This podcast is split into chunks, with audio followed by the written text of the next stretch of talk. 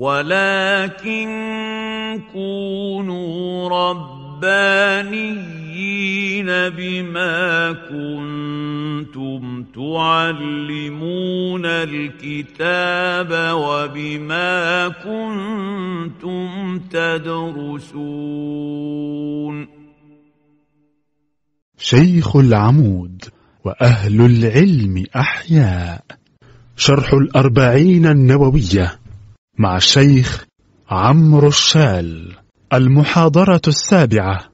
وقد انعقدت هذه المحاضرة يوم الاثنين بتاريخ الثالث والعشرين من أبريل عام 2018 من الميلاد الموافق السابع من شعبان من عام 1439 من الهجرة بعد صلاة العشاء. بمدرسة شيخ العمود بحي العباسية محافظة القاهرة. بسم الله الرحمن الرحيم. الحمد لله والصلاة والسلام على سيدنا رسول الله وعلى آله وصحبه ومله ومن والاه. اليوم بمشيئة الله تبارك وتعالى نبدأ في الحديث الرابع والعشرين. عن أبي ذر رضي الله عنه وعن النبي صلى الله عليه وسلم فيما روى عن الله عز وجل أنه قال يا عبادي إني حرمت الظلم على نفسي وجعلته بينكم محرما فلا تظالموا. يا عبادي كلكم ضال إلا من هديته فاستهدوني أهدكم. اللهم اهدنا. يا عبادي كلكم جائع إلا من أطعمته فاستطعموني أطعمكم. اللهم أطعمنا. يا عبادي كلكم عار إلا من كسوته فاستكسوني أكسكم. اللهم أرسل. يا عبادي إنكم تخطئون بالليل والنهار وأنا أغفر الذنوب جميعا فاستغفروني أغفر لكم. يا عبادي إنكم لن تبلغوا ضري فتضروني. ولن تبلغوا نفعي فتنفعوني. يا عبادي لو أن أولكم وآخركم وإنسكم وجنكم وجنكم كانوا على أتقى قلب رجل واحد منكم ما زاد ذلك في ملكي شيئا. يا عبادي لو أن أولكم وآخركم وإنسكم وجن وجنكم كانوا على أفجر قلب رجل واحد ما نقص ذلك من ملكي شيئا. يا عبادي لو أن أولكم وآخركم وإنسكم وجنكم قاموا في صعيد واحد فسألوني فأعطيت كل إنسان مسألته ما نقص ذلك مما عندي إلا كما ينقص المخيط إذا أدخل البحر. يا عبادي إنما هي أعمالكم أحصيها لكم ثم أوفيكم إياها فمن وجد خيرا فليحمد الله ومن وجد غير ذلك فلا يلومن إلا نفسه. رواه مسلم. قرأوا هذا الحديث حديث جليل القدر يبين آلاء الله تبارك وتعالى ونعمه على عباده وأن الله تبارك وتعالى مستغن عن خلقه ومستغن عن كل الموجودات ولا يحتاج إلى طاعتهم ولا تضره معصيتهم. مطلع الحديث طبعا هذا الحديث حديث قدسي يعني هو من كلام الله تبارك وتعالى وأوحي إلى رسول الله صلى الله عليه وسلم فعبر عنه بهذا الإيه؟ بهذا اللفظ. قوله يا عبادي إني حرمت الظلم على نفسي وجعلته بينكم محرما فلا تظالموا. الظلم هو مجاوزة الحد. الظلم هو مجاوزة الإيه؟ الحد. أو التصرف في ملك الغير. وهذا محال في حق الله تبارك وتعالى. لأنه لا يوجد حد لله تبارك وتعالى. يعني لا يوجد من يضع حدا لتصرفه أو فعله سبحانه وتعالى.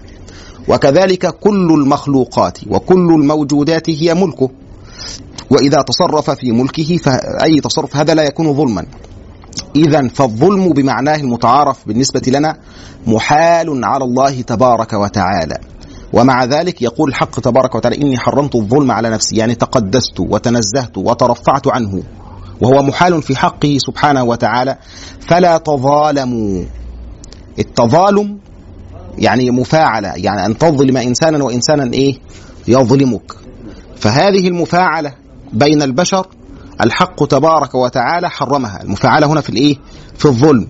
أن تكون ظالما وأن تكون مظلوما. أو أن يدفعك الظلم يعني إذا ظلمت أن تظلم غيرك أو أن تتجاوز في الحد. فلخطورة الظلم لأن الظلم كما قلنا هو التعدي على حق الغير أو التصرف في حق الغير أو مجاوزة الحد.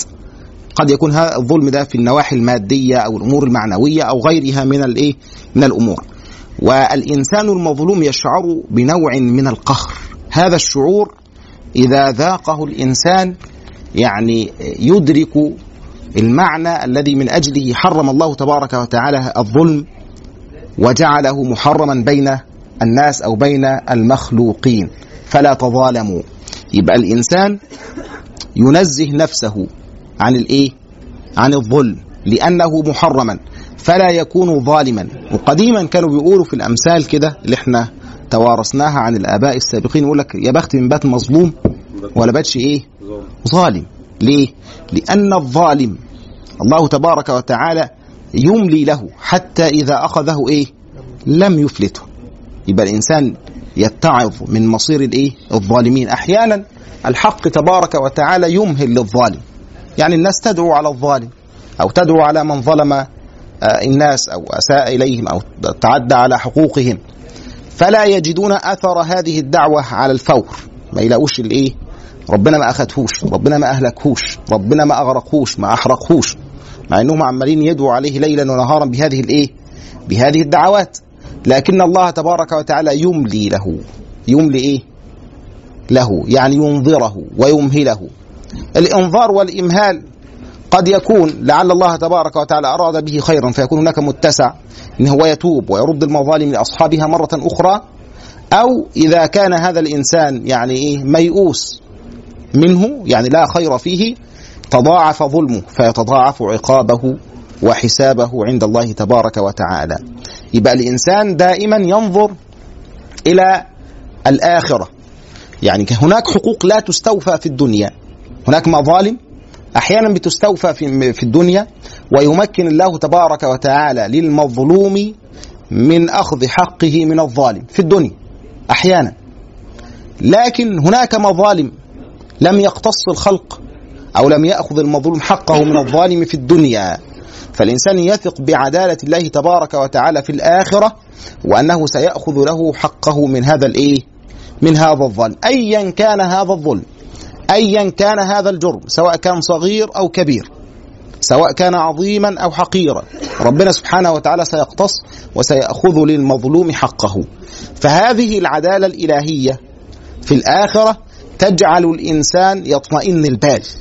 هو ده الذي يجعل الإنسان يقاد إلى الموت أو يجعل إنسانا تسلب حقوقه أو يتعدى عليه من ظالم ويظهر هذا الإنسان بمظهر القرير يعني المطمئن الساكن. لماذا؟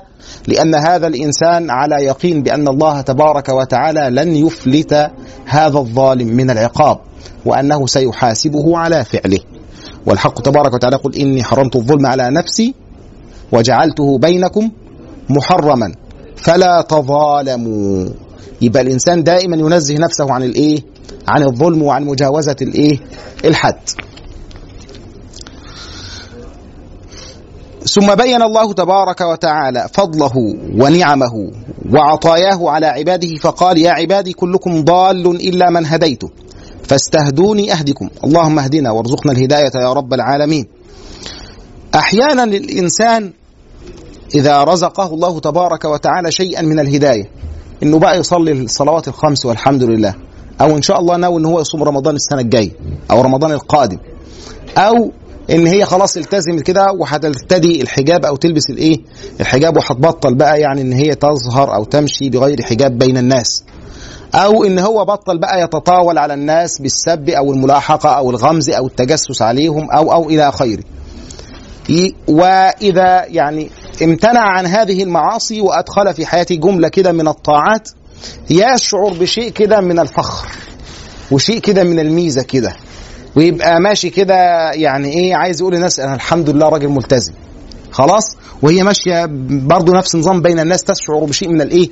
من الخيلاء وأحيانا هذا يكون على الخلق وأحيانا الإنسان يجعل هذا في معرض المنة على الخالق سبحانه وتعالى.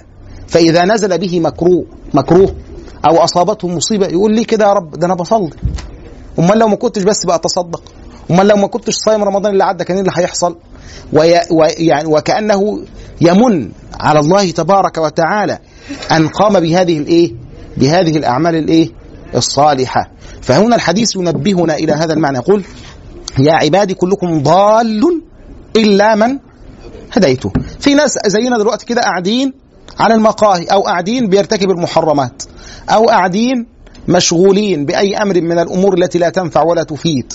طيب من الذي هداك؟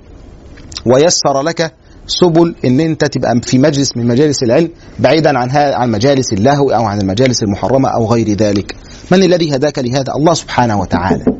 يبقى هذا التوفيق الذي أنت فيه هو فضل من الله تبارك وتعالى ومنة. وفضل من الله وإيه؟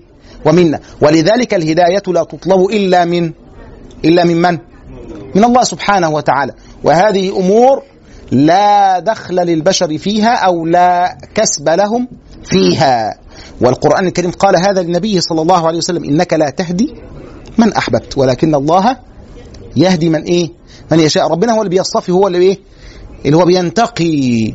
طبعا ده وفقا لاستعداد الإنسان للإيه؟ للهداية والتوفيق والعمل الإيه؟ الصالح. فيبقى إذا وفقت إلى هداية وإلى طاعة فاعلم أن هذا فضل وأن هذا منة من الله تبارك وتعالى عليك. فعليك أن تطلبها الهداية من الله ابتداء وأن تشكره عليها انتهاء. يبقى أنت كده هتطلب الهداية من مين؟ من ربنا في البداية. ثم إذا وفقت إليها أن تشكر الله تبارك وتعالى عليها.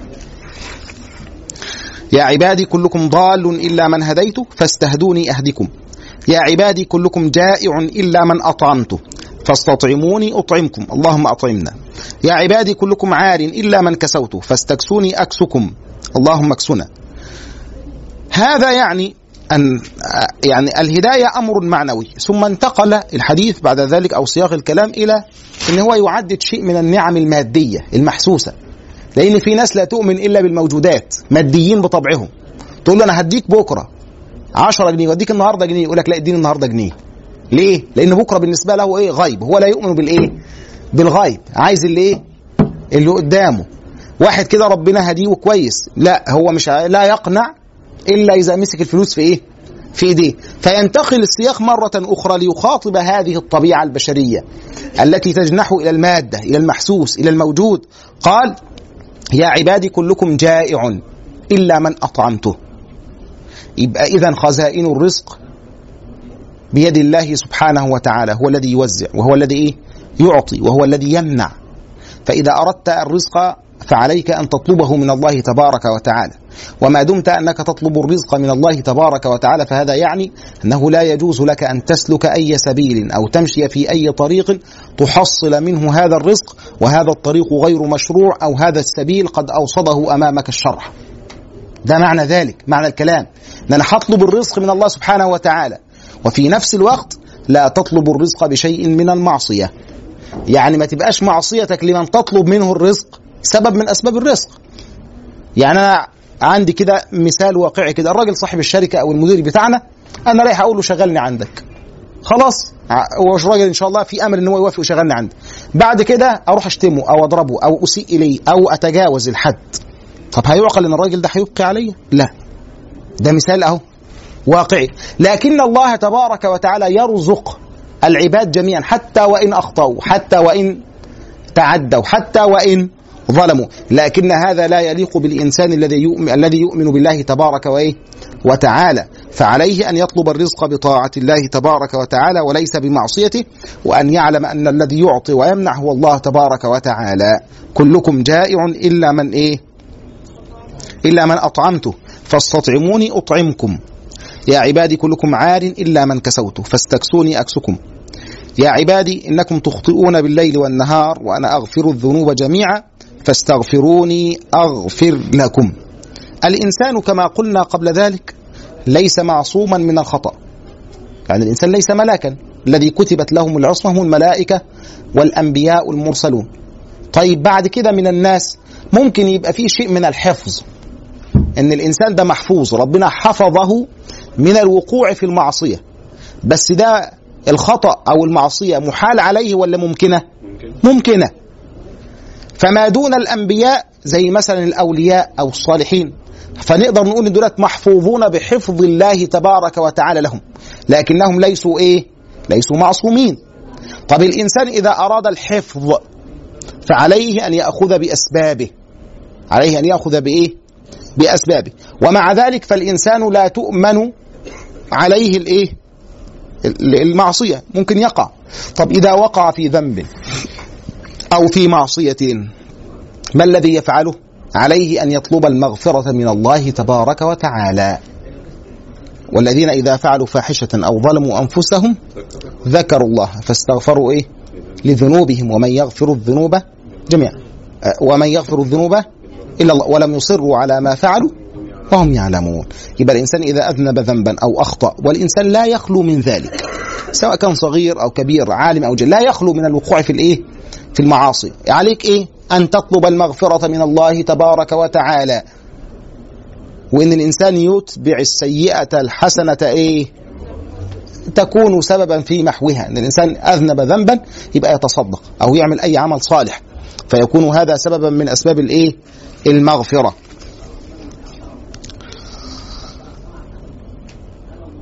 وهذا يعني يفتح باب الأمل والرجاء للمذنبين. يا عبادي إنكم تخطئون بالليل والنهار. يعني شوف الإنسان الذي يخطئ ليلا ويخطئ نهارا. خلاص؟ يعني معاصي وذنوب. هذا الإنسان الحق تبارك وتعالى يناديه. ويطلب منه التوبة. طيب فما بالنا بالإنسان الذي لا يخطئ ليلا ونهارا؟ بس ده معاصي كده يعني كلما ضعفت نفسه أو غلبه أو غلبه هواه أو شيطانه يبقى ده من باب أولى. يبقى ما يبقاش السبب أو ما يبقاش الذنب سبب من أسباب بعدك عن الله تبارك وتعالى لأن في ناس أحيانا يستدرجهم الشيطان من هذا الباب اللي هو باب إن هو عايز يسد في أب في وجهه أبواب الرحمة. فيقول له بقى أنت لسه عامل الحاجة الفلانية أو لسه شايف الحاجة الفلانية أو عملت كذا وجاي دلوقتي عشان تصلي يبقى أنت هينفع لك صلاة يبقى قابلني أو إن أنت مثلا عملت الحاجة الفلانية وجاي عايز تصوم الاثنين والخميس أو عايز تصوم لا لا أنت مش لك حاجة من دي خالص. فالشيطان عايز إيه؟ عايز يجعل هذا الذنب هو إيه؟ نقطة الانطلاق. بس الانطلاق إلى الإيه؟ إلى الهاوية. فالإنسان يتغلب على ذلك إن ربنا فتح له باب التوبة. إذا تبت ربنا يتوب عليك. إذا استغفرت الله يغفر لك. إذا ندمت وأقبلت على الله تبارك وتعالى فإن الله يقبل عليك. فالإنسان لا يجعل من الذنب حائلا أو مانعا بينه وبين الله تبارك وتعالى.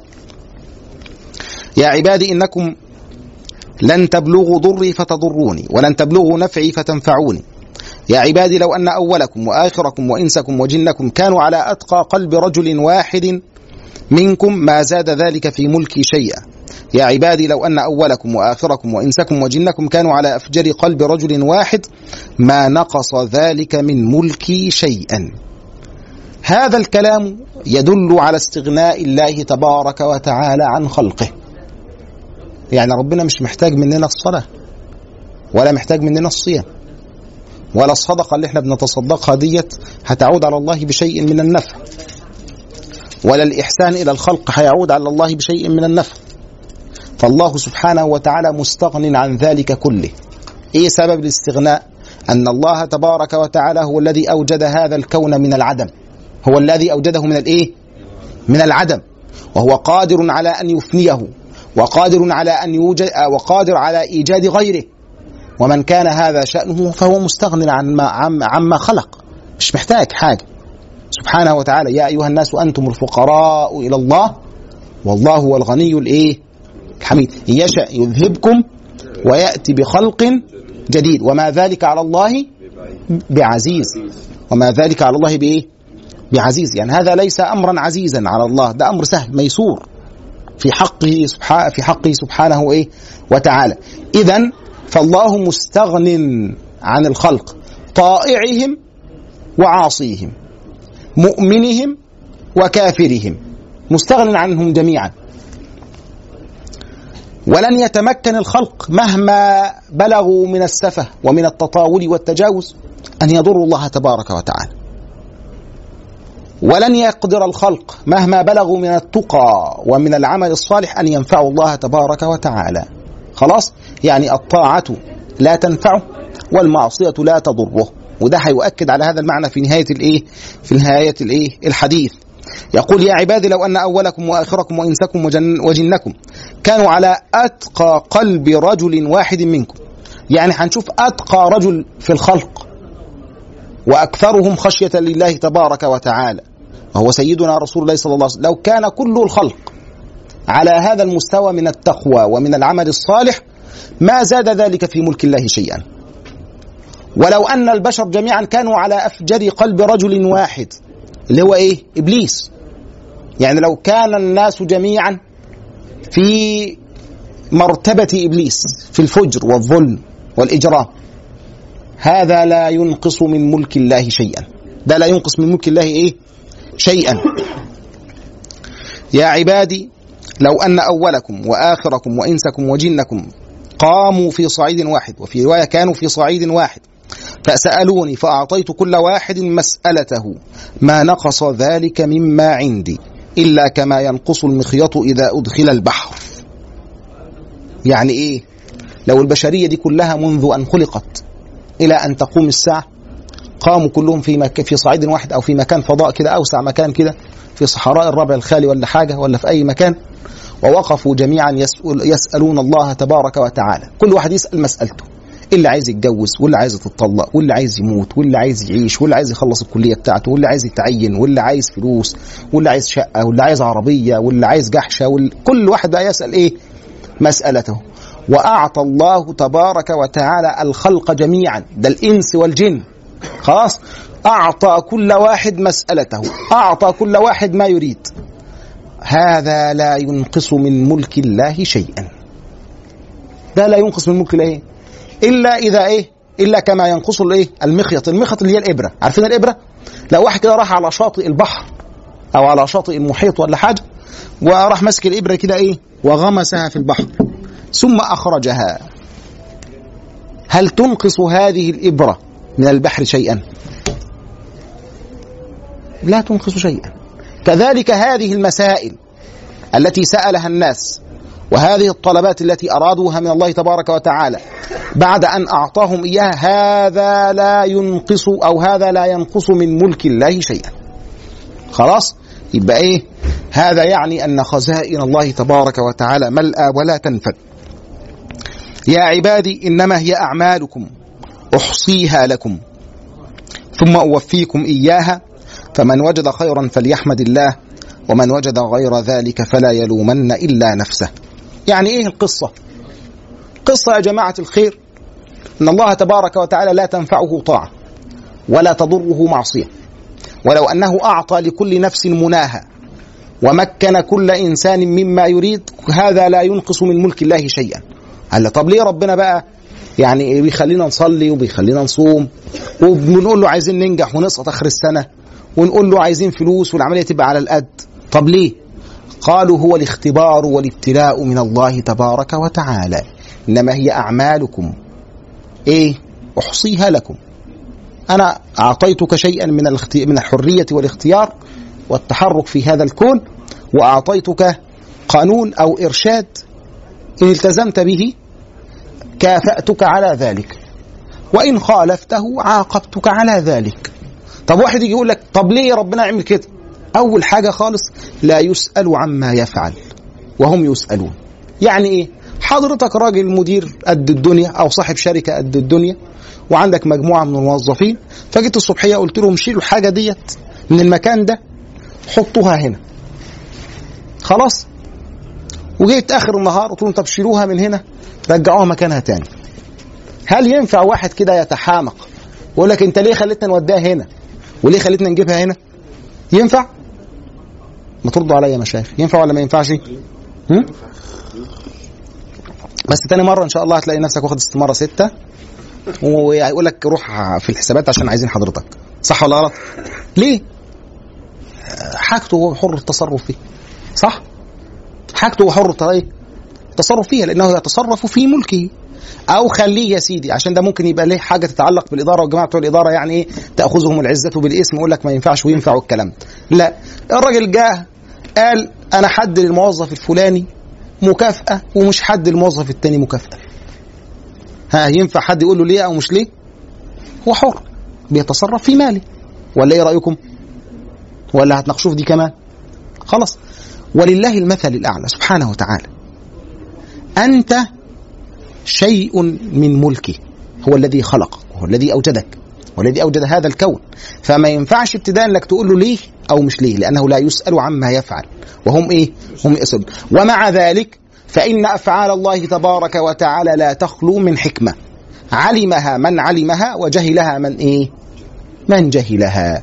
طب إيه الحكمة من خلق الناس؟ إن ربنا يختبرهم بهذه الحياة. فمن نجح في الاختبار ان هو يلتزم شرع الله تبارك وتعالى والأوامر والنواهي ربنا يثيبه الجنة. طب ومن خالف؟ ومن تكبر ومن تجبر يعاقبه بالنار. بس. إنما هي إيه؟ إنما هي أعمالكم أحصيها لكم. يعني في كل حاجة متسجلة. ما يلفظ من قول إلا لديه رقيب عتيد. في اتنين كده من الملائكة قاعدين بيسجلوا عليك. ده فلان عطس فلان اتاوب فلان بص كده فلان أكل شرب راح الدرس ما راحش الدرس نام قام كل حاجة متسجلة. احصيها إيه؟ لكم. ثم أوفيكم إياها فمن وجد خيرا فليحمد الله. هيحمد ربنا ليه؟ ها اذكروا في بداية الحديث. ها هيحمد ربنا ليه؟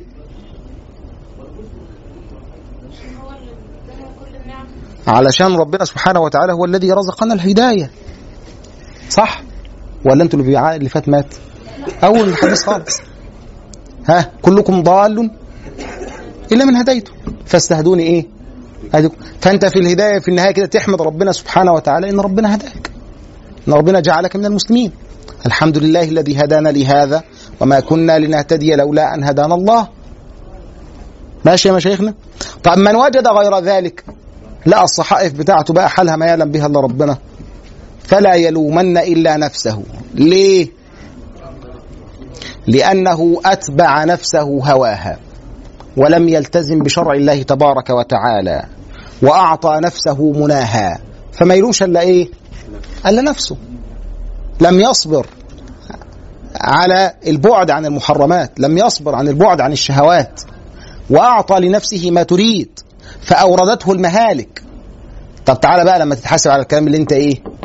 اللي انت عملته. زي الطالب اللي طول السنة بقى مقضيها فسح وخروجات ونوادي بقى وشيبسهات وكلبزات والكلام ده ومقضيينها سهاري طول السنة عمالين قاعدين بقى طول الليل على الواتس والفيس والتيس والمش عارف والكيس والكلام ده ومقضيينها وما بيذاكرش. وزميله اللي في الغرفة الثانية الراجل يعني بيحضر محاضراته. وبيجي من المحاضرات يذاكر المحاضرات ويبيض المحاضرات ويحمر المحاضرات ويلون المحاضرات ويذاكر ويراجع ويحل امتحانات وأسئلة وبتاع الكلام ده. الراجل ده دخل الامتحان وده دخل الامتحان. ده بقى ويوم يعض الظالم على يديه. والتاني بقى كده إيه؟ وجوه يومئذ ناظرة. الراجل داخل كده الامتحان مسرور وفرحان والدنيا تمام. ليه؟ لأنه وجد ثمرة الغرس الذي غرسه طوال العام. فيوم النتيجة بقى ده يبقى رايح إيه؟ مستبشر والتاني يبقى رايح إيه؟ وقفوهم إنهم مسؤولون. ده يبقى رايح كده بطنه عمالة إيه؟ عمالة تقلب. خلاص؟ فالتاني يروح يلاقيه الحمد لله من العشرة الأوائل. والتاني نلاقيه الحمد لله من العشرة الأواخر. خلاص؟ يبقى ده إيه؟ التاني يحمد الله سبحانه وتعالى إن ربنا وفقه للمذاكرة والعمل. والتاني لا يلومن إلا نفسه. ليه؟ لأنه أعطاها ما تريد. النفس عايزة ترحرح والكسل وما تشتغلش وما تتعبش نفسك. وإذا أردت العلا يعني يعني إيه سهرت الليالي بس في غير المذاكرة وهكذا. هو ده مثال صغير لحال الدنيا والآخرة. ده موضوع الامتحانات بتاعتنا بتاع في الدنيا ده دي حاجة كده مصغرة تشبه الإيه؟ الآخرة. نسأل الله تبارك وتعالى أن يرزقنا الهداية والمغفرة وأن يطعمنا وأن يكسونا وأن يسترنا في الدنيا والآخرة. حد عنده سؤال؟ حد عنده سؤال يا مشايخ؟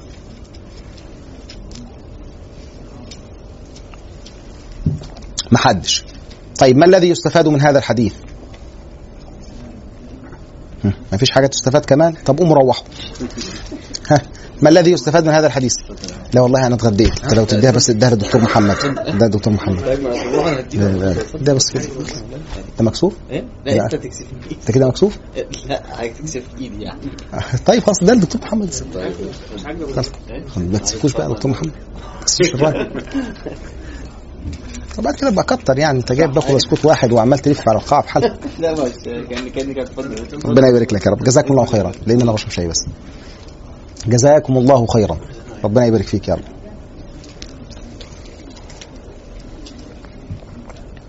المرة الجاية إن شاء الله يا أخوات هيبقى في معاه زيادة يبقى يوزع عليهم تبص لي الناس بس في البسكوت اللي هم بياكلوها. شايفكم عمالين تنظرون إليها من طرف خفي. خلاص؟ ما الذي يستفاد من الحديث بقى يا شباب؟ الأخوات مفيش حاجة استفدتوها الفضل كله من الله سبحانه وتعالى في أي حاجة بتحصل طيب كويس. إيه كمان؟ اتفضل. فضل الله يعني تعدد صور فضل الله تمام. هم. عايزين الناس تشرح كده وتبين. كل الطلب يعني كل الحاجات اللي انت هتبقى اللي انت بتبقى محتاجها أو عايز تعملها لازم ترجع الأول تسال تسال فيها الله يعني. مم. هو بي- بيرد على الحديث أو بيؤكد على المعنى ساخله إذا سألت فاسأل الله. اسال الله. هم. تمام. أنت مستعن بالله فهو بيرد على الحديث. بيؤكد يؤكد. يؤكد هذا المعنى. وفي الآخر إن أنت كده كده يعني النت- النتيجة بتاعتك حصائد عملك انت يعني تمام. تمام. إيه كمان؟ ما الذي يستفاد من الحديث يا مشايخ؟ مشايخنا. ما الذي يستفاد من تفضل يا سيدي. زي ما حضرتك قلت مولانا الهداية فعلا هي من الله عز وجل. يعني الإنسان ملوش أي يد غير يعني ملوش أي يد في إن هو يعني عن طريق مثلا ذكاء منه أو فهم منه أو حاجة فهو آه، اهتدى للطريق الصحيح. لا هو الهداية من الله أصلا. تمام الله يفتح عليك. هناك من العباقرة الأفزاز الذين كفروا بوجود الله تبارك وتعالى. إيه كمان؟ ذكر ربنا ان إن هو يعني حرم الظلم حرم حرام الظلم على نفسه وحرمه ما بيننا بعد كده ربنا بيذكر قد إيه هو صاحب فضل علينا. وبعد كده ملكه قد إيه كبير. فالمفروض إن البني آدم يفكر على قد حجمه. يعني أنا أظلم مين؟ وهو ربنا اللي كساني وهو ربنا اللي رزقني الأكل وهداني وربنا عنده الملك ده كله. فأنا إيه؟ عشان أظلم كمان بقى تمام. البني آدم إن الإنسان فعلا يستقل بنفسه. يعني خلاص لا يتكبر ولا يتجبر. إيه كمان؟ الأخوات الفضليات.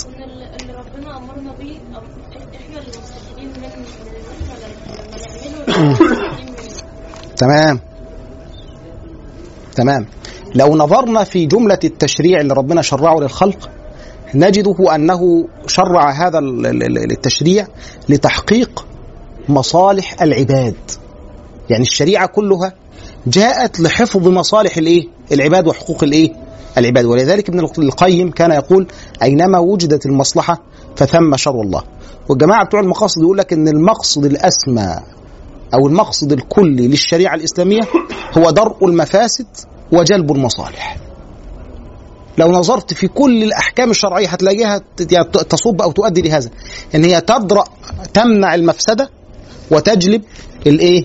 المصلحة. حتى لو نظرنا في شق الحدود اللي هم الجماعة يعني الغربيين الرؤاء الحلوين البسكويتات دولت يقول لك ده الشريعة فيها شيء من الغلظة وشيء من القسوة. مش عارف هم قلبهم حنين على الحراميين كده ليه. خلاص لابد لابد وان يكون بينهم نسب وصهرة. ما هم يعني هم حنينين عليهم كده ليه. خلاص فيقول لك إن فيها شيء من القسوة.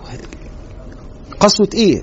والله تبارك وتعالى يريد أن يحفظ مالك حتى لا يتعدى عليه متعدي وهو يريد أن يحفظ عرضك حتى لا يتعدى علي- عليه متعد وهو يريد أن يحفظ دمك. فلا يستبيحه إنسان آخر لأنه لو علم أنه سيقتل إذا قتل سيمتنع عن ذلك. يبقى ربنا حتى جانب الحدود شرعه لهذا المعنى اللي هو درء المفسدة وجلب الإيه؟ وجلب المنفعة أو جلب الإيه؟ المصلحة. يبقى اذا الجانب التشريعي بعض الناس بيظن ده شيء من الإيه؟ تقييد الحريات بقى والكلام اللي إحنا بنقوله ده وهو في الحقيقة هو لضبط تعامل الناس ولضبط مصالح الناس وحفظها. تمام، إيه تاني من الدروس المستفادة؟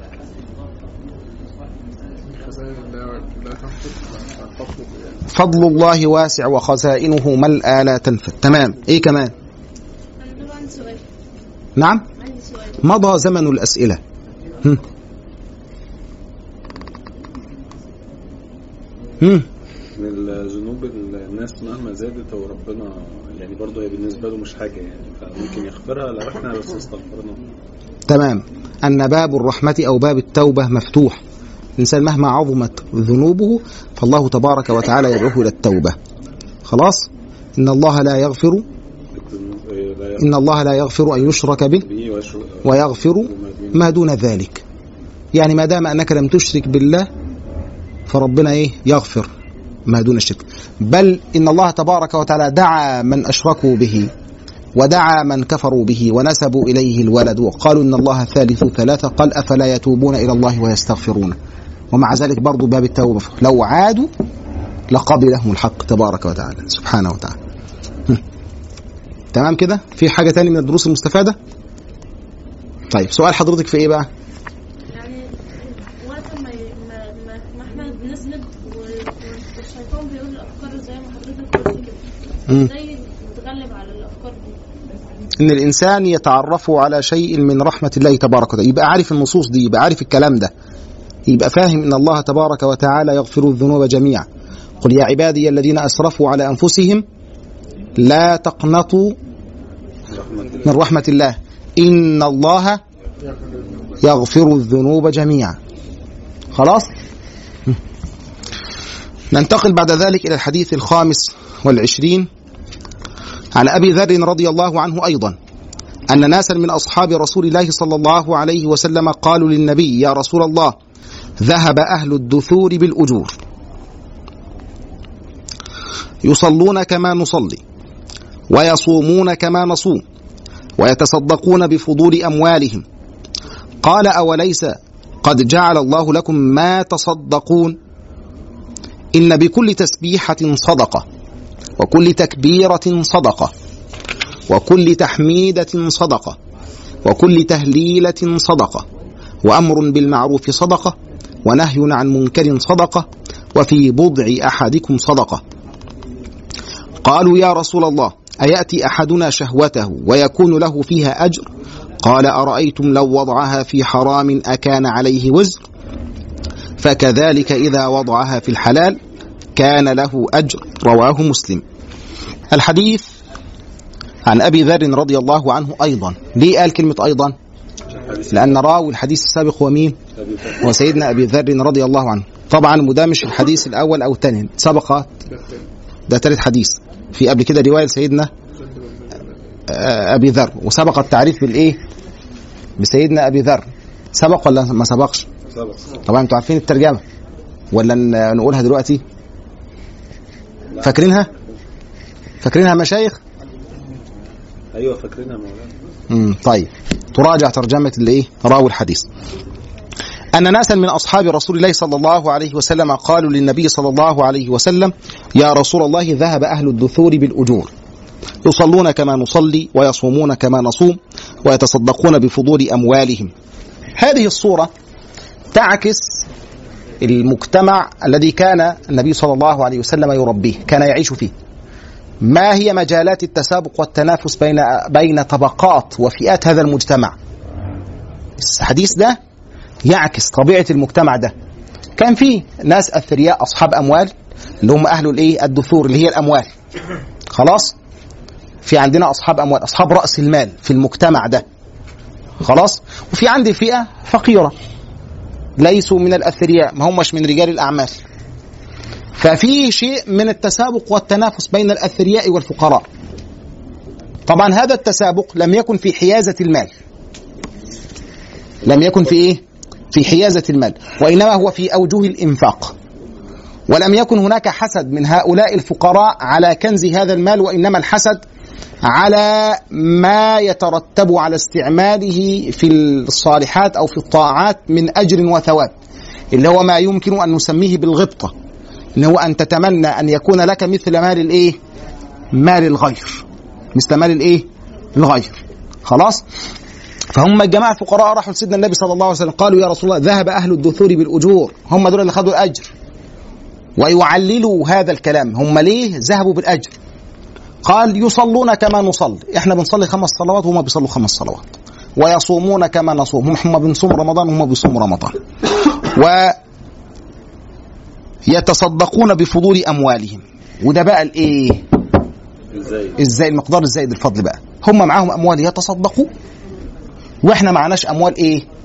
نتصدق. خلاص؟ هم معاهم أموال يتصدقوا إحنا معناش أموال إيه؟ فهذا هو معيار الإيه؟ التفاضل. فجه سيدنا النبي صلى الله عليه وسلم من باب تطيب خاطر هؤلاء الفقراء وأرشدهم إلى جملة من أعمال الخير هذه الأعمال تعتبر صدقة ويؤجر الإنسان عليها أجره على الإيه؟ على الصدقة اللي هي الأعمال التي سيسردها الإيه؟ الحديث اللي هو إيه إن الإنسان يكبر ويسبح ويهلل إيه اللي هي الأذكار. بل إن الإنسان لو نوى بشيء من المباحات الطاعة يكون له بها إيه؟ أجر. وضرب النبي صلى الله عليه وسلم قال وفي بضع أحدكم صدقة. وهو كناية عن الجماع وهو العلاقة التي تكون بين المرء وزوجه. فالصحابة تعجبوا. يعني الواحد هينال أجر على ذلك. يعني أيقضي أحدنا شهوته؟ يعني هذا أمر تشتهيه النفس وتحبه النفس وتتلذذ به. فيكون مع هذا الاستمتاع ومع هذا التلذذ أيكون معه أجر. فالنبي صلى الله عليه وسلم قال أرأيتم لو وضعها لو قضى هذه الشهوة في الحرام كان عليه وزر ولا ما كان عليه وزر. فكذلك إذا وضعها في الحلال وكان قاصدا بها التعفف أو أن يقضي حق الزوجة أو أن يرزق النسل أو الولد الصالح أو أن يكف نفسه عن المحرمات كان له بهذه العلاقة أو بهذا الجماع إيه؟ أجر. اللي هو أجر الإيه؟ أجر الإيه؟ الصدقة. ده مجمل هذا الحديث وما إيه؟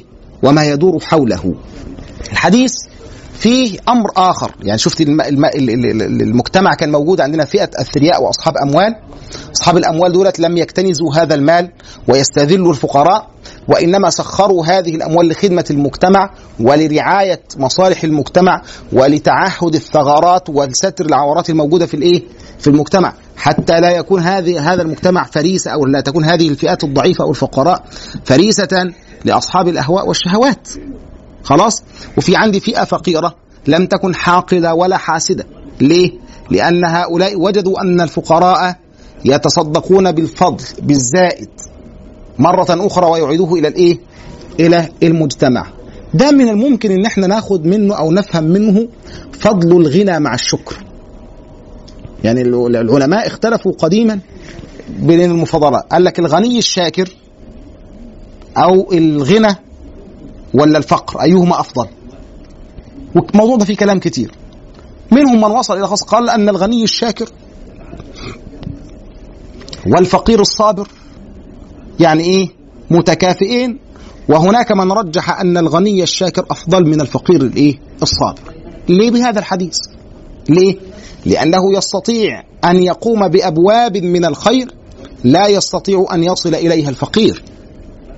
لا يستطيع أن يصل إليها الإيه؟ الفقير. وده المعنى اللي لازم نبقى فاهمينه النهارده والمجتمع بيدار بهذه الطريقة. هناك الآن من يزهد الناس في الدنيا. وهناك الآن من يزهد الناس في إن إحنا نبقى ممتلكين الجوانب الاقتصادية والجوانب ما يتعلق بالتصنيع والإنتاج والكلام ده. ليه؟ ليريد أن تعيش المجتمعات المسلمة في دور المفعول به دائما. طب أنت عايز تنتقل من دور الم... من موقع المفعول به إلى موقع الفاعل. أو حتى ربنا كده ينفخ في صورتك وتطلع كده من موضع الجار والمجرور اللي هو شبه جملة إلى إنك تتصدر وتبقى مبتدأ ولا حاجة. هذا لا يصلح له الفقراء. في زماننا هذا الفقير ما ينفعش. الفقير إيه؟ ما ينفعش. فهناك من يزهد الناس في الدنيا ويحبب إليهم الفقر ويستند إلى بعض النصوص الشرعية يجتزئها من سياقتها وده غير صحيح.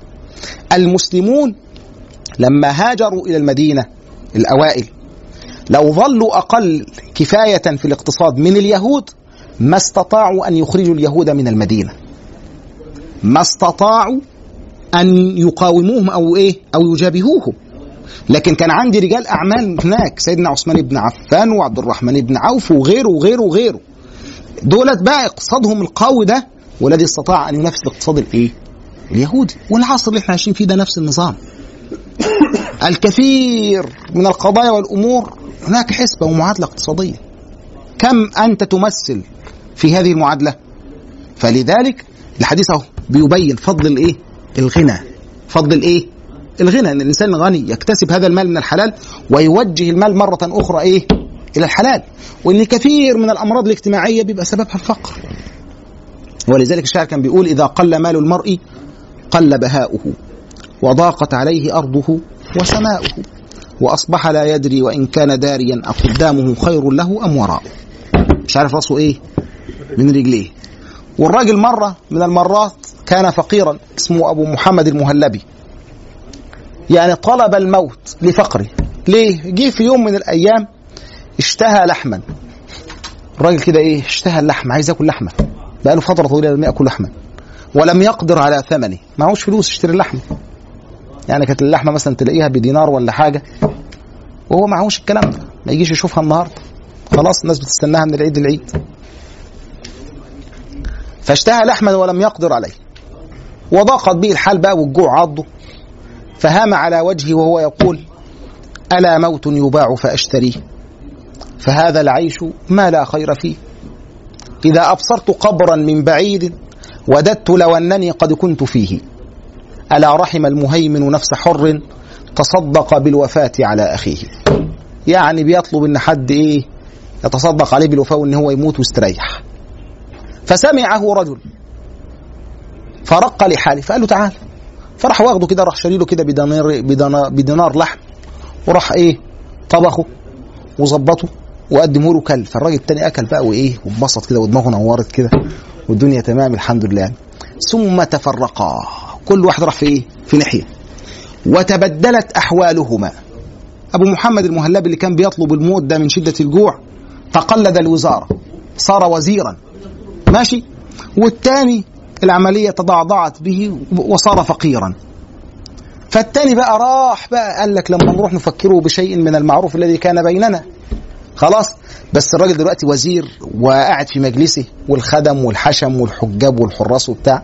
مش هينفع أقول له فاكر لما أنا أكلتك لحمة وأنت ما كنتش لاقي تاكل؟ يعني بشكلها مش هينفع يعني. فجاب رقعة وراح إيه؟ ما بعتلوش رسالة على الواتس ما كانش عليهم واتس ولا حاجة. فأتى برقعة وكتب عليها كده إيه؟ قال له كده كتب عليها أبيات فيقول ألا قل للوزير فدته نفسي مقالة مذكر ما قد نسيه. أتذكر إذ تقول لضنك عيش ألا موت يباع فأشتريه؟ بس. ودفع بالإيه؟ بالرقعة إليه. فالراجل راح مسكها فلما قرأها فتذكر. خلاص عرف الدنيا ألا موت يباع فأشتريه. فراح قالب الرقعة وكتب له كده إيه؟ يعني أمر له بسبعمائة إيه؟ درهم. وكتب كده مثل الذين ينفقونهم في إيه؟ مثل الذين ينفقون أموالهم في سبيل الله. ها؟ كمثل حبة.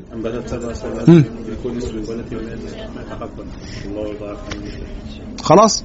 وأمر له بوظيفة يرتفق منها. وراح معينه كمان في شغلانه خلاص؟ فشوفوا. الشاهد من هذا أن المال إذا أحسن الإنسان استغلاله كان من أعظم أبواب الخير والزمان اللي إحنا عايشين فيه النهارده في هناك مناطق فقيرة في مصر يتخطف المسلمون منها بسبب إيه؟ بسبب الفقر والجهل والمرض. طب أثرياء المسلمين النهارده بيضيعوا فلوسهم. بيضيعوها في الحفلات والسهرات وبتاع الكلام ده. لكن لو تعهدوا بهذه الأموال الثغرات الموجودة في المجتمع ديت لأصلحوا. في ناس في الدول فقيرة تبيع دينها بكثرة خبز بجرعة دواء بكساء. خلاص؟ لو التفت أثرياء المسلمين وأثرياء العرب إلى هذه البلدان لثبتوا هؤلاء على دينهم. فنبقى فاهمين كده فضل الإيه؟ الغنى. يبقى عن أبي ذر رضي الله عنه أيضا أن ناسا من أصحاب رسول الله صلى الله عليه وسلم قالوا للنبي صلى الله عليه وسلم يا رسول الله ذهب أهل الدثور بالأجور يصلون كما نصلي ويصومون كما نصوم ويتصدقون بفضول أموالهم. قال أوليس قد جعل الله لكم ما تصدقون? يعني سيدنا النبي بي- يعني الاستفهام هنا ليس على حقيقته. خلاص؟ وإنما يعني قلوب بقى إيه؟ ده ربنا جعل لكم ما تصدقون به.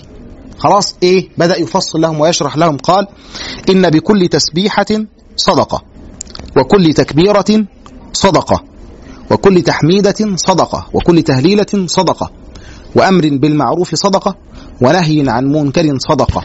يعني كل فعل من هذه الأفعال يعتبر إيه؟ صدقة. إنك تقول الحمد لله صدقة.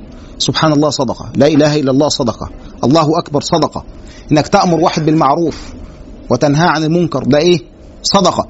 حتى وفي بضع أحدكم إيه؟ صدقة. قالوا يا رسول الله أيأتي أحدنا شهوته ويكون له فيها أجر؟ قال أرأيتم لو وضعها في حرام أكان عليه وزر؟ فكذلك إذا وضعها في الحلال كان له أجر. كان له إيه؟ أجر. وحيأتي بعد ذلك في حديث تال إن هو هيعدد أنواع الإيه؟ الصدقات وسيعدد أو سيذكر صورا من هذه الإيه؟ الصدقات اللي الإنسان قد يغفل عنها لأن الواحد بيظن أن الصدقة أنك تطلع جنيه أو ربع جنيه مخروم وتديه للإيه؟ للفقير. ومفهوم الصدقة قاصر عنده على هذا الإيه؟ على هذا المعنى. ولا يدري المسكين إن إن أنت تتصدق بمال ده يعني نوع واحد بس من أنواع الإيه؟ الصدقة. وهناك أنواع كثيرة جدا من الإيه؟ من الصدقات. من الممكن أن يعني إيه؟ يستفيد الإنسان إيه؟ منها. بس طبعا اللي هيستفيد بهذا الكلام مين؟ الفقير اللي مش لاقي. خلاص. مش هنروح للراجل بقى مليونير ولا ملياردير ولا حاجة ونقول ان حضرتك تقعد تسبح ربنا وتحمد ربنا وتهلل ربنا وهو يكنز الأموال ويمنع الفقراء حقهم ويبقى كده بيتصدق. لا ده أنت تطلع من خزائنك. كل إنسان يتصدق بما لا يليق بما يليق بحاله. العالم صدقته أن أن يتصدق بعلمه. الطبيب إن هو يداوي الجرحى. كل واحد عمله إيه؟ ويعطي الناس من هذا مما يحسن. مما إيه؟ مما يحسن. خلاص؟ مش الراجل يكنز الأموال ويصوم رمضان ويروح يصلي في الجامع؟ طبعا هو صلاته في الجامع مش هتغرمه حاجة هيتوضى في الجامع وبيستهلك في مرافق المسجد. ويكنز الإيه؟ الأموال. فمثل هذا الغني عبادته مش انه يصوم اثنين وخميس. مش انه يصوم إيه؟ اثنين وخميس. ده عبادته إن هو يطعم الناس ويكسو العرايا. يبني مدرسة يبني مستشفى يعمل حاجة للمجتمع. هو ده العبادة بتاعته. هذا هو أقرب الأبواب التي يتقرب فيها إلى الله سبحانه وتعالى. طب الصدقة بقى يسيب بقى صيام الاثنين والخميس ده بقى ده اللي ست وستك الناس الكبار في السن مش قادرين يعملوا حاجة. خلاص؟ وهكذا. ماشي يا مشايخنا؟ ما الذي يستفاد من هذا الحديث؟ اتفضل. تعدد أشكال الصدقات تنوع عن ال- تنوع. ماشي ها. وإن الشرع يعني أو الإسلام خلى خلى كل واحد صدقة على قد استطاعته. تمام كويس. إيه كمان يا مشايخنا؟ الصدقة مهمة جدا يعني شيء شيء مهم جدا ف بيتيسر في الأمر بدل الفلوس في حاجات تانية كتير. تمام كويس. ها إيه كمان يا مشايخ؟ اتفضل. حرص حرص الصحابة إن هم يعني يتنافسوا بجميع أبواب الخير حتى التسابق والتنافس بين الصحابة في أبواب الخير. تمام. إيه كمان؟ إيه كمان يا مشايخ؟ الناس اللي ما بتشاركش معانا كل مرة ديت أنتوا جايين ضيوف؟ ها؟ إيه كمان؟ مفيش حاجة استفدتوها من هذا الحديث؟ إيه يا مشايخ؟ عم الشيخ تعمل نفسك مش واخد بالك ولا إيه؟ كلام ليك والله أنتوا مش كتير في القاعة يعني. لا بس يعني الحديث شمل اوجه عديده لفعل الخير وكان الحياة فعلا كلها يستطيع الإنسان إن هو يتخذ منها ميدان العمل الصالح والطاعة فبالتالي كل المناحي الحياة. تمام تمام. إيه كمان؟ من الأعمال الدنيوية اللي إحنا ممكن نظن إن دي آه، ملهاش أجر يعني. آه، دي بنساب عليها لأن أنت لو يعني مثلا زي, اللي هو آخر الحديث يعني.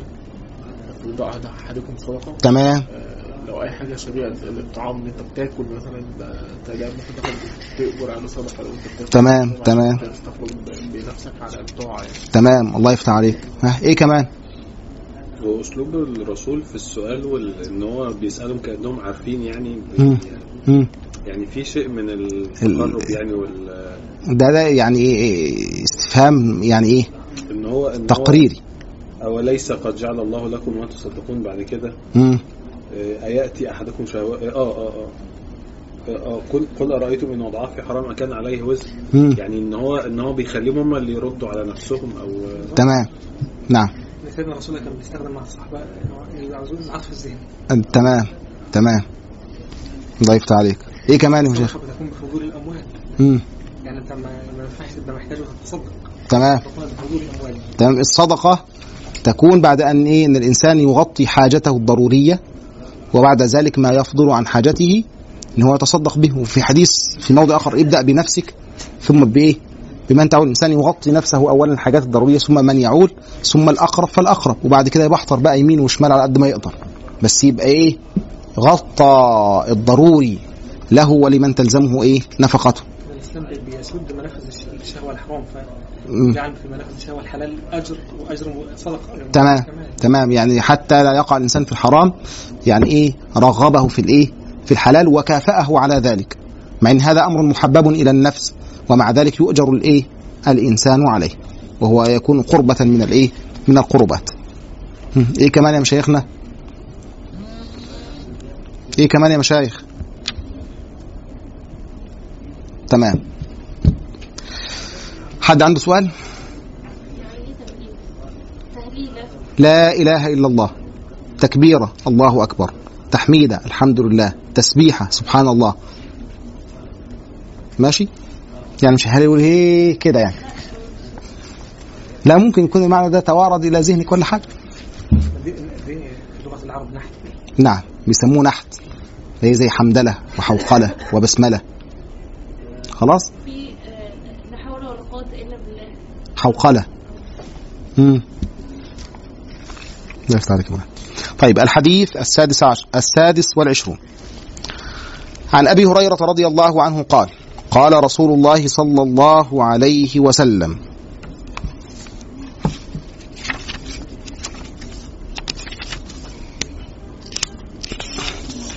كل سلامة من الناس عليه صدقة. كل يوم تطلع فيه الشمس يعدل بين الاثنين صدقة ويعين الرجل في دابته فيحمله عليها أو يرفع له عليها متاعه صدقة والكلمة الطيبة صدقة وبكل خطوة يمشيها إلى الصلاة صدقة. ويميط الأذى عن الطريق صدقة رواه البخاري ومسلم. هذا الحديث عن أبي هريرة اللي هو الصحابي الجليل سيدنا عبد الرحمن بن صخر. رضي الله عنه وهو من أكثر الصحابة رواية لحديث رسول الله صلى الله عليه وسلم قد سبقت ترجمته قبل ذلك. قال قال رسول الله صلى الله عليه وسلم كل سلامة من الناس عليه صدقة. السلامة اللي هي الإيه؟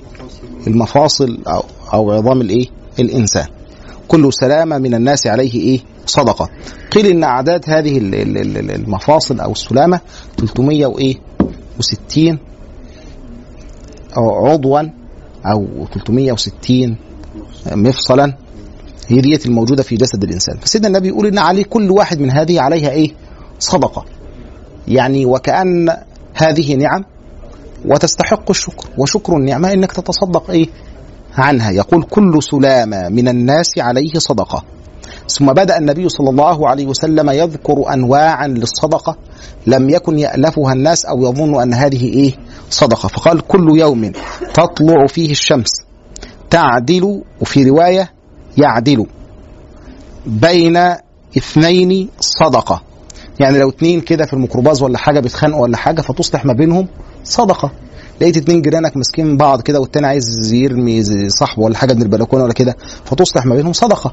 لقيت عيلين في البيت ولا حاجة كل واحد عايز يولع في التاني ولا يضرب التاني ولا كده وانت أصلحت ما بينهم صدقة. يبقى ده معنى ذلك إنك ما تمشيش تقول أنا ماليش دعوة. خلاص؟ بس طبعا الإصلاح بين الناس ده مشروط طبعا بشروط. مش هتلاقي اتنين بلطجية في الشارع بيتعاركوا مع بعض مثلا على سرقة توك توك ولا حاجة هتروح تصلح ما بينهم. ده طبعا إن شاء الله كده هتبقى أنت الفريسة أو الضحية. طبعا ده مشروط طبعا إن هم بقبولك إن أنت مدى قبولك عندهم إن أنت هل هم يقبلوا إنك تصلح ما بينهم ولا لأ.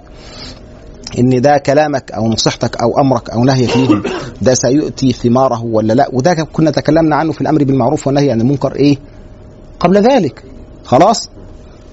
إيه فطبعا ده لن يكون إلا إذا كان لك رصيد من الخير ومن العمل الصالح والمعاملة الحسنة عند الناس عشان تبقى مقبول لديه مش معقول هتبقى أنت عايش في أم أم لا علاقة لك بالناس حولك ولا علاقة لك بجيرانك وبعد كده تروح تصلح ما بينهم تصلح هم يعرفوك أساسا. فلا بد وأن يسبق هذا بشيء من الإحسان والعمل الصالح والى آخره حتى يكون لك الإيه؟ القبول إن أنت تعدل بين الإيه؟ بين المتخاصمين. وطبعا الأولى من ذلك إنك تعدل ما بينك وما بين نفسك. يبقى في كده شيء كده من السواء النفسي كده ما يبقاش عندك عقد ومكلكع ومعقد الدنيا ببعضها.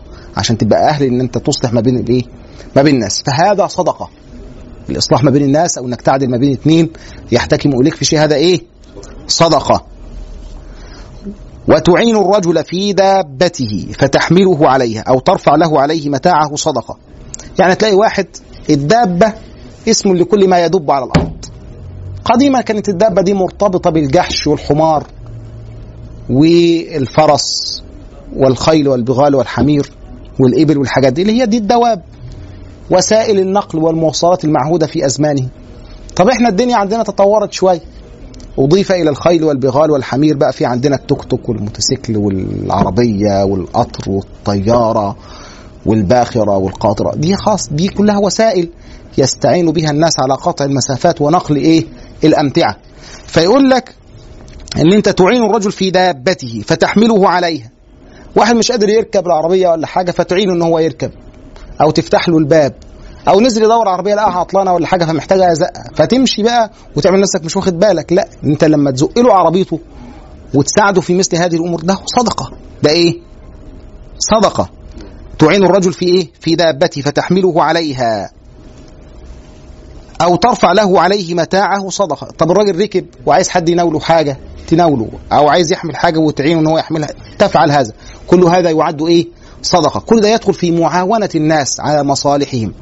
وعلى ما يقصدون إيه؟ إليه من الايه من الخير أو الأشياء الايه المباحة. والكلمة الطيبة إيه؟ صدقة. إنك تقول كلمة كويسة كلمة حسنة صدقة. حتى تبسمك في وجه إنسان ده صدقة. يبقى كل هذا من أو من أبواب الايه الخير. وبكل خطوة تمشيها إلى الصلاة صدقة. لما حضرتك تمشي إلى المسجد وتروح إلى المسجد كل خطوة تمشيها تحسب لك بإيه؟ بصدقة. وتميط الأذى عن الطريق صدقة. إماطة الأذى عن الطريق اللي هي الطرق الطرقات اللي هي المنافع العامة الأماكن الناس بتمشي فيها. إماطة الأذى. الإماطة اللي هي الإزالة الرفع. إن أي أذى موجود إن أنا أزيله. طبعا الأذى الناس بتتصور الأذى الإيه؟ الحسي. لا ده كل أذى معنوي حتى ولو كان معنوي أو حسي. أي نوع من أنواع الأذى يزال عن الطرقات. يبقى من باب أولى لا أنت مأمور بالإزالة. يبقى من باب أولى إن أنت إيه؟ ما تلقيش الأذى في الطرقات. ما تمشيش كده تبقى راكب العربيه وتروح فاتح الشباك وتروح إيه؟ مخلص بقى علبة الكنز معاك كده وتروح هوب خابطها. أو المنديل هوب بعد ما تعبيه تروح هوب رميه. أو بتخلص بقى عمال تاكل سندوتشات ولا حاجة وتروح لففها وعلى آخر دراعك. طب ده طبعا هذا سلوك لا يليق. الدين الذي ندين إلى الله به. جعل من نظافه الطرقات وإزالة الأذى عنها نوع من أنواع الصدقات. يبقى فما بالك بقى بالإنسان اللي بيرمي ويوسخ الطرقات والشوارع؟ يبقى ننتبه لمثل هذه الإيه؟ هذه المعاني. يبقى حتى الإسلام في تعاليمه في شيء من الحضارة بل هو الحضارة نفسها التحضر والمدنية. هذه أصيلة في الإسلام. نظافة الشوارع والطرقات دي مش مش بدعة غربية يا جماعة هنستوردها من بره. هذه بضاعتنا. هذه حضارتنا هذا ديننا إحنا أولى الناس به. لأننا نفعل ذلك ابتغاء الأجر والثواب مش ابتغاء المظهره والفشخره عشان التلفزيون يجي يصور. لا ده إحنا بنفعل هذا من باب التدين من باب إن إحنا بنطلب الأجر والثواب من الله سبحانه وتعالى. طبعا هذه أبواب من الإيه؟ من الصدقات يتصدق بها الإنسان علشان يغطي الصدقات الإيه؟ اللي هو مطالب أو يستحب له أن يأتيها في كل يوم على عن أي أعضائه. في بعض الأحاديث ورد إن سيدنا النبي صلى الله عليه وسلم قال أن ركعتين من الضحى تقوم مقام ذلك. يعني إيه؟ أنت لو صليت ركعتي الضحى وصلاة الضحى دي صلاة بتصلى بعد شروق الشمس وبعد زوال وقت الكراهة يعني بعد شروق الشمس حوالي ثلث ساعة ويستمر وقت الصلاة إلى قبيل صلاة الظهر أو قبيل أو وقت الزوال بحوالي خمس دقائق كده ولا حاجة تصلى ركعتين أو اربعا أو إيه أو ثمان إيه ركعات. قال لك ركعتين الضحى تصليهم في هذا الوقت يعدل إيه؟ ذلك. طبعا اللي مش قادر يعمل كده طب اللي قادر لا يبقى من باب اولى ان هو يفعل هذا وان استطاع ان هو يزيد صلاه الضحى يفعل لم يستطع يبقى خلاص يبقى اوجه أو ابواب الخير الاخرى ان شاء الله إيه تكفيه ها ما الذي يستفاد من هذا الحديث تفضل تنوع ابواب الخير إيه كمان يعني الذهاب للمسجد إن انت إن أنت تعمل إيه؟ تخلي الجماعة أوامر بتاعت ربنا دي هو بيكتب لك فيها صدقه وأنت مش مش تمام تمام. إيه كمان؟ حاسك عايز تقولي حاجة المره دي. آه كفاكي سكوت يعني. ها طب وحضرتك؟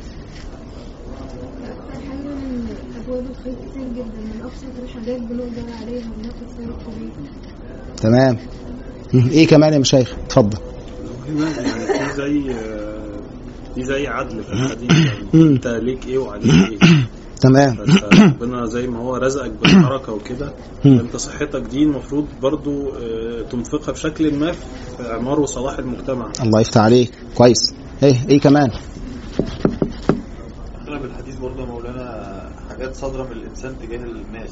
يعني مش عبادات لله مثلا. يعني مش مش عبادات كده آه، لازمة. نفعها قاصر على اللسان. بل النفع هنا متعد للغير. تمام.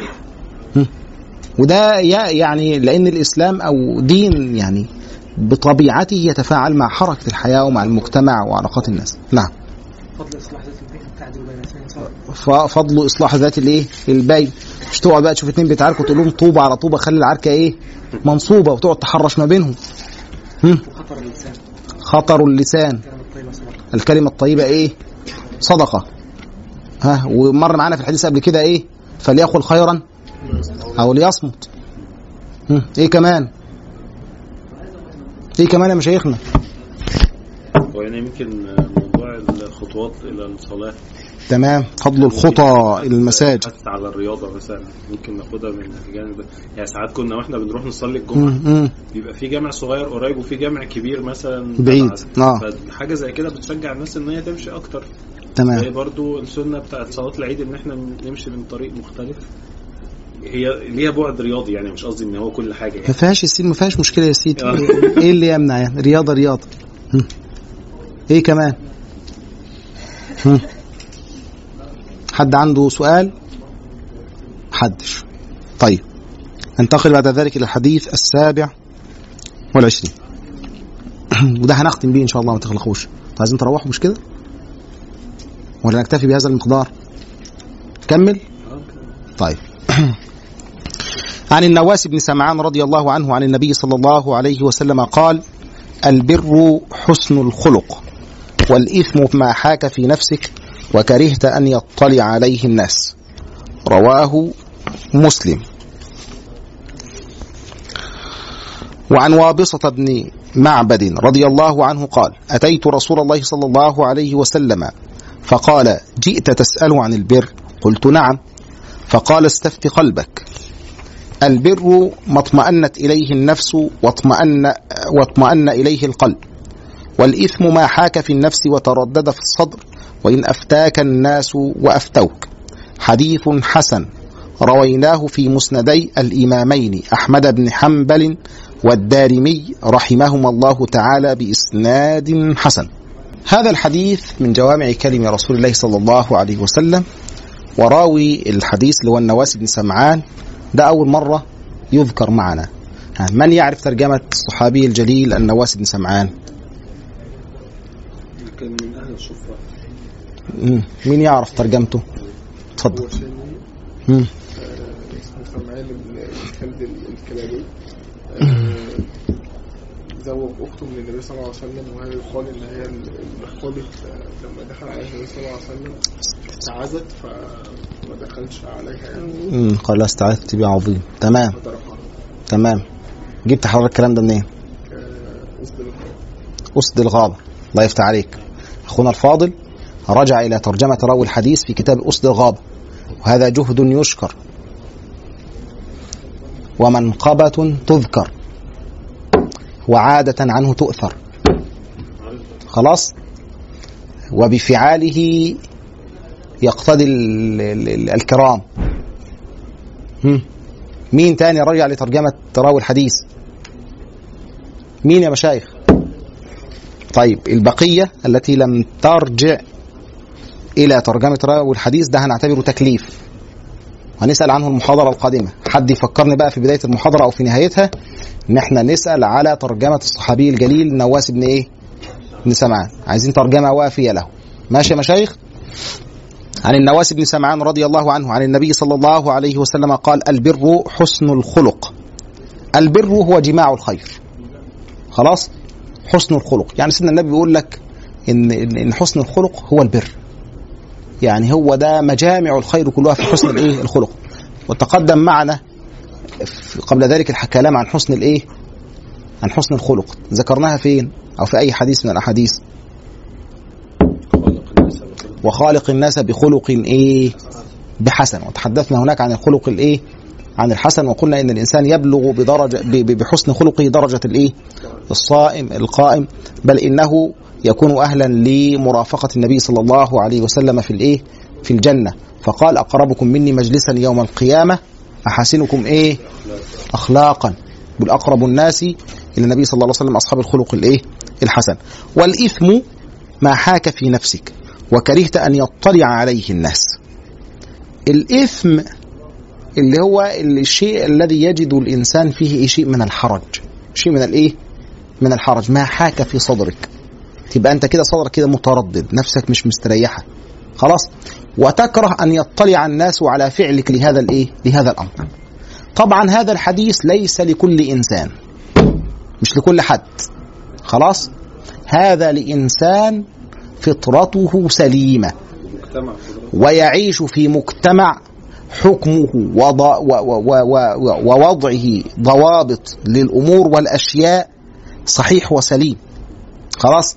أما إذا كان الإنسان منكوس الفطرة ويعيش في مجتمع ينكر المعروف ويعرف المنكر فما ينفعش معاه الحديث ده طبعا. ما ينفعش معاه الإيه؟ الحديث ده طبعا. يعني إذا كان واحد لا يرى بأسا أن تخرج زوجته وهي عارية أو كاشفة عن مفاتنها وعن زينتها وعن مباهجها ويتفاخر بذلك أمام الناس والعائلة والمجتمع بتاعهم لو رآها أن هي ارتدت الحجاب يبقى يعني إيه؟ لقد جاءت يعني ارتكبت ظلم. يبقى مثل هذه البيئة ومثل هذا المجتمع لا يصلح إنك تقول له الإيه؟ الإيه؟ البر وحسن الخلق أو تقول له كده إيه؟ الإثم ما حكى في صدرك وكرهت أن يطلع عليه الناس. لأن هو يرى أن معاقرة الخمر ومعانقة النساء وارتكاب المحرمات أمر مما جرت به العادة. وأمر من المألوف وأمر من المعهود وأن الإنسان إذا لم يفعل ذلك لم يكن من أبناء زمانه ولم يكن يعني إيه، بالنسبة لهم ده مش طبيعي ده مش إيه؟ مش طبيعي. فمثل هذه البيئة ومثل هذا المجتمع لا يصلح إنك تقول له الإيه؟ الإثم ما حكى في صدرك لأن هو الحمد لله صدره واسع. مفيش حاجة إيه؟ مفيش حاجة هيتردد فيها. خلاص. فما تجيش ده تقول له استفت قلبك. ما تجيش تقول له إيه؟ استفت قلبك. قلنا إن هذا الانسان سليم الفطرة. في مجتمع منضبط. خلاص؟ فقال البر حسن الخلق والإثم ما حاك في نفسك وكرهت أن يطلع عليه الايه عليه الناس. رواه مسلم. وعن وابصة بن معبد رضي الله عنه قال أتيت رسول الله صلى الله عليه وسلم. فقال الكلام هنا لسيدنا النبي. جئت تسأل عن البر. يبقى سيدنا النبي علم من قبل أن يسأل السائل ما الذي جاء به هو جاي يسأل في إيه؟ خلاص؟ قلت الكلام هنا لمين؟ لوابصة. نعم. قال الكلام لمين؟ سيدنا النبي صلى الله عليه وسلم استفتي قلبك. استفتي إيه؟ قلبك. البر ما اطمأنت إليه النفس واطمأن إليه القلب. والإثم ما حاك في النفس وتردد في الصدر وإن أفتاك الناس وأفتوك. طبعا الكلام ده يقال لأمثال وابصة. لأمثال إيه؟ وابصة. أما أكابر مجرميها لا لا يقال لهم هذا الإيه؟ هذا الكلام ده. لازم يوضح لهم الحلال ويوضح لهم الإيه؟ الحرام. وده الحديث ده يكون في الأمور المشتبهة يعني فيها شيء من الشبهة اللي هو يدخل فيها جانب الورع. يعني مثلا زي معاملة أو مخالطة إنسان في ماله شبهة أو في ماله شيء من الحرام. خلاص؟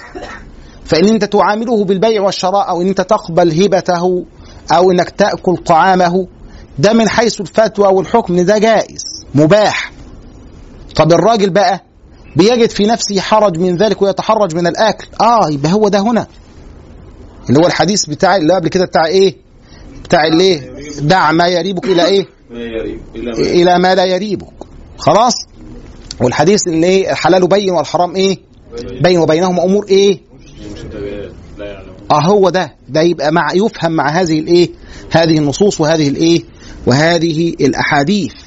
لما يجي واحد مثلا في مسألة من المسائل زي مسائل الرضاع مثلا عايز يتزوج واحدة ونقول له ده أنت رضعت مثلا معاها أو رضعت من أمها رضعة واحدة والرضعة الواحده ده لا يثبت بها التحريم. عند الشافعية مثلا أو غيره. خلاص؟ فعلى الفتوى نقول له يجوز إن هو يتزوجها. بس الراجل يجد في نفسه لما علم إن هو رضى معاها رضعه واحدة يجد في نفسه إيه؟ شيء. آه يأتي هذا الحديث بقى. إن هو يترك هذا من باب الإيه؟ الورع. هو ده مع أصحاب القلوب الإيه؟ النظيفة والضمائر الحية. خلاص؟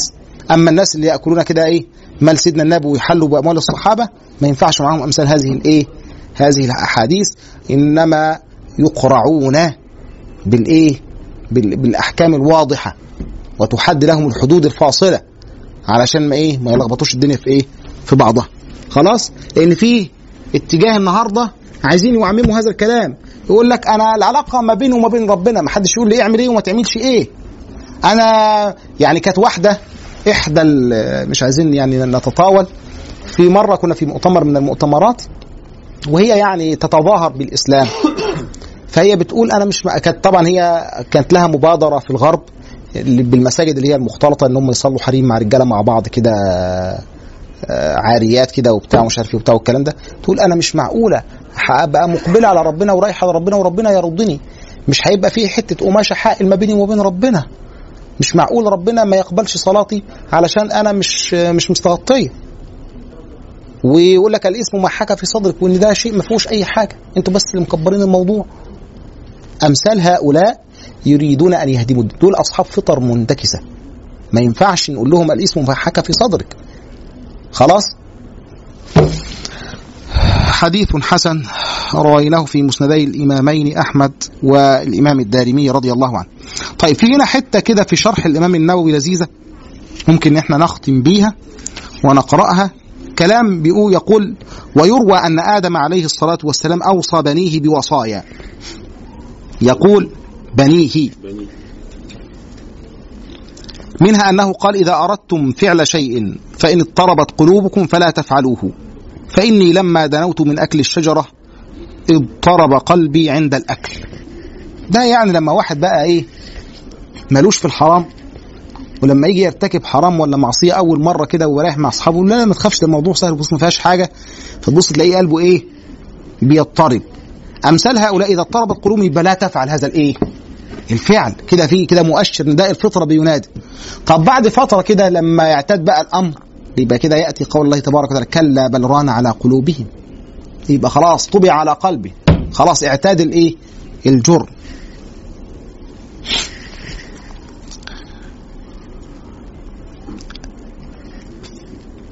يقول فلا تفعلوه إذا أردتم فعل شيء فإن اضطربت قلوبكم فلا تفعلوه فإني لما دنوت من أكل الشجرة اضطرب قلبي عند الأكل.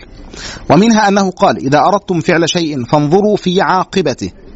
فإني لو نظرت في عاقبة الأكل ما أكلت من الشجرة. الإنسان دائما إذا أراد أن يفعل أي فعل من الأفعال ينظر إلى مآلات الأمور. ما تبصش تحت رجليك. إيه اللي هيترتب على هذا الفعل؟ إيه اللي في المستقبل؟ وفي كثير في أفعال كثير في الشرع تمنع ليس المنع لذاتها وإنما لما سيترتب عليها أو ما سيؤول حال الإنسان بعدها. زي مثلا النظر والخلوة هما ليس محرمان في ذاتهما وإنما حرم لما يفضيان إليه من الوقوع في المحرم غالبا. طب يجي واحد يقول لك لا معلش ده أنا واثق من نفسي أو أنا واثقة من نفسي. لا ده كلام ما يصلحش إن هو يكون ضابط في الشرع. ما يصلحش إن هو يبقى إيه؟ ضابط. ماشي؟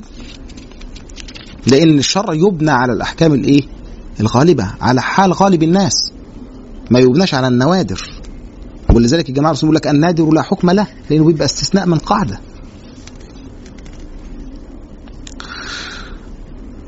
ومنها أنه قال إذا أردتم فعل شيء فاستشيروا الأخيار فإني لو استشرت الملائكة لأشاروا علي بترك الأكل من الشجرة.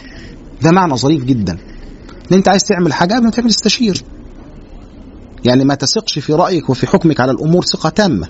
ده أنا أسأل أهل الخبرة وأهل الصلاح وأهل العلم أسألهم وأستشيرهم. ففي رأيهم يعني إيه إضافة يعني تضيف ما لديهم من خبرة وعقل وحكمة إلى ما عندك.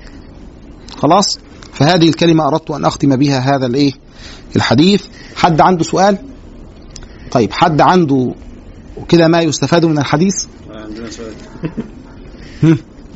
اتفضل هو هو سيدنا يعني الرواية دي عن سيدنا آدم كان يروى يروى. شوف الإمام النووي لما رواها يروى؟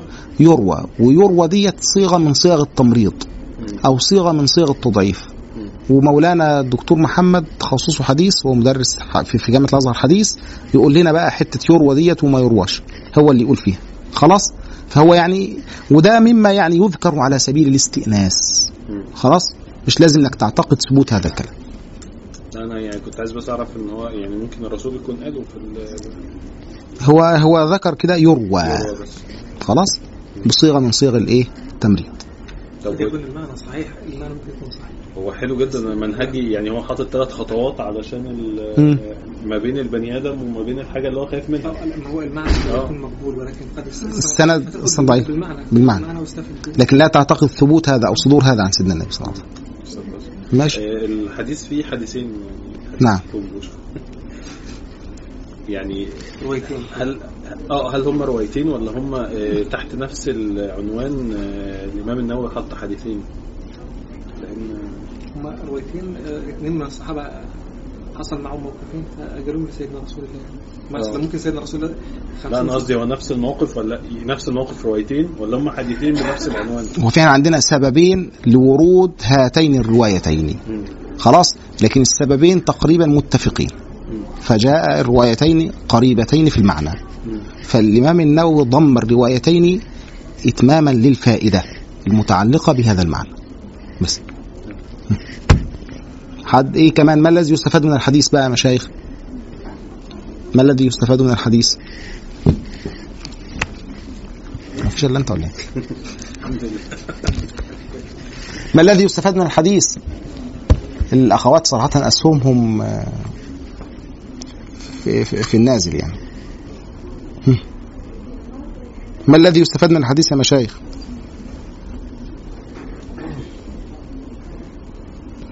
مفيش حاجة تستفاد من الحديث خالص.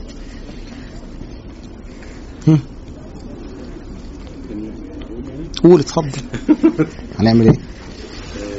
ان إن ان ربنا يعني بي ان إن فطره البني آدم ممكن إن البني آدم يعتمد عليها في يعني إقباله أو أو تراجعه عن فعل شيء يعني. الشيخ الغزالي كان بيقول إن آه، لو فرضنا أن الفطره الفطرة جسم له أبعاد سيكون الإسلام هو الثوب الذي يكسو هذه الفطرة. يعني الفطرة النقية والإسلام وجهان لعملة واحدة. ليه؟ لأن أصل الفطرة وأصل الخلقة من عند الله سبحانه وتعالى. والشرع هذا أو الإسلام هذا من عند الله. وما كان من عند الله لا يختلف خلاص فكل ما تميل إليه الفطر السوية تجد الشرع جاء به وكل ما لا ما تفر منه الفطر السليمة تجد إن الشرع حرم. يعني الإنسان كده لو كان لو ربي في بيئة نقية سليمة لوافقت فطرته ما جاء به الشرع مش هيجد غضاضة ولا حرج. طب الغضاضة والحرج بيحصل من إيه؟ إن الانسان إن الناس تنشأ في بيئات منحرفة أو في بيئات تحكمها عادات أو تقاليد معينة يجعلونها هي الحكم والمقياس على الأمور وهكذا. إيه كمان؟ يعني الواحد يعني يتزود من الصفات اللي اللي تخليه يستمسك بحسن الخلق. تمام حسن الخلق. يدور على الصفات دي ويحاول يت- يتعلمها وينميها يعني. اللي هو يشير إلى مطلع الحديث هو البر حسن الإيه؟ الخلق. يعني جماع الخير في حسن الخلق. فضل الحياء. إن الإنسان يستحي من الناس. ومر معنا بعد كده. إن مما أدرك الناس من كلام النبوة الأولى إذا لم تستحي فاصنع ما شئت. قلنا ان الكلام إما أن يكون على حقيقته وإما أن يكون المقصود به الإيه؟ الإيه؟ التهديد. الإيه؟ التهديد.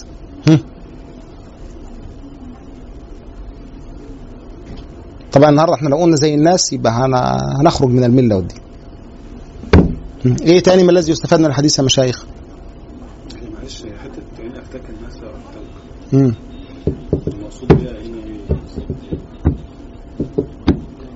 يعني إذا سألت الناس فأفتوك ويقول لك إن الأمر ده مباح أو جائز ما فيهوش حاجة. لكنك تجد في نفسك حرج. ل- لكده والأورع لدينك؟ إنك تترك مثل هذه الأشياء والأمور. خلاص؟ بس دي برضه في المواقف اللي حضرتك قلت عليها يعني زي زي موضوع الرضاعة مثلا آه الحاجات آه اللي كده. هو في. في إن أنا يعني بقى في المباحات أو الأمور اللي هي الإيه؟ المشتبهات. آه مشتبهات خلاص؟ التي لا يعلمهن كثير من الناس. ده مش في دائرة الحرام الواضح. لأن هو لو حرام والشرع قال لك إنه حرام خلاص موضوع منتهي مش ح... مش هنقعد بقى نتردد بقى. أصل واحد يعني إيه؟ هيتردد بقى. السرقة يعني حرام. أصل الواحد لما بيسرق بيحس كده إن في نفسه كده. فأترك السرقة ولا ما أتركهاش؟ لا ده مش ده مش موضوعنا. ده مش إيه؟ مش موضوعنا مش معانا. فهمت؟ إيه كمان يا مشايخ؟ طيب هذا وصلي اللهم وسلم وبارك على سيدنا محمد وعلى آله وصحبه وسلم. إن شاء الله نلتقي محاضرة القادمه إذا قدر لنا اللقاء ونكون قد أتينا بالتكليف الذي كلفناه في هذه الإيه؟ المحاضرة. والحاضر منكم يبلغ الإيه؟ الغائب. ماشي؟ وجزاكم الله عنا خيرا. السلام عليكم ورحمة الله وبركاته. هو الذي بعث في الأميين رسولا منهم يتلو عليهم آياته ويزكيهم ويعلمهم الكتاب والحكمة وإن كانوا من قبل لفي ضلال مبين.